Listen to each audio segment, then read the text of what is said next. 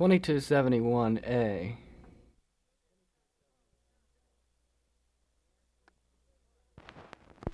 Our Captain Kenneth Gallagher, a man so brave and young, and his parents home let none us know the tidings of their son.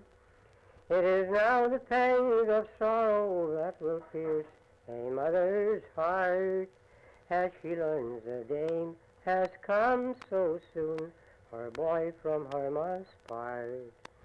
'Twas but a few short weeks before when it he had said, There's a place out in Lake Huron that will not give up its dead. It is called a sailor's graveyard, those words he was known to say as he stood out on the Clifton's deck. He showed them where it lay. We haven't three more friends are gone, where in its company. Brought up on Beaver Island, and that followed up the sea. 'Twas Anthony McDonough, Joe Scheid, and Peter Burns. We hope to meet them back again and wish their glad return. Young Anthony, hey mate, on board, he has sailed the ocean blue. He had come back to the Great Lakes and uh, joined the Clifton's crew to be among companions of his early boyhood days. He was doomed like many more on board to fill a sailor's grave. Hey, among our four companions on the Clifton that were drowned, Joe Scheid was only one of them was ever found. Their lifeless forms in silence now are drifting far and wide, till they waste away from day to day, and wear with time and tide. Their fathers they will not forget that day so sad and long, when their thoughts were all the Clifton and their dear boys that are gone.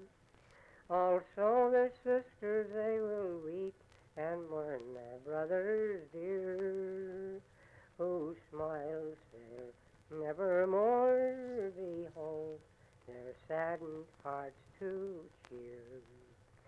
Our homes have not beheld thee like in many years before, not since the steamer Vernon sank out off Wisconsin's shore.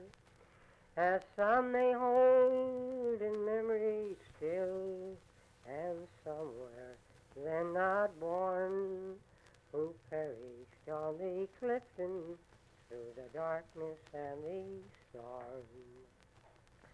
There are three 'tis sad to say, no mother home have they. They are gone before their children and are long since laid away. They say there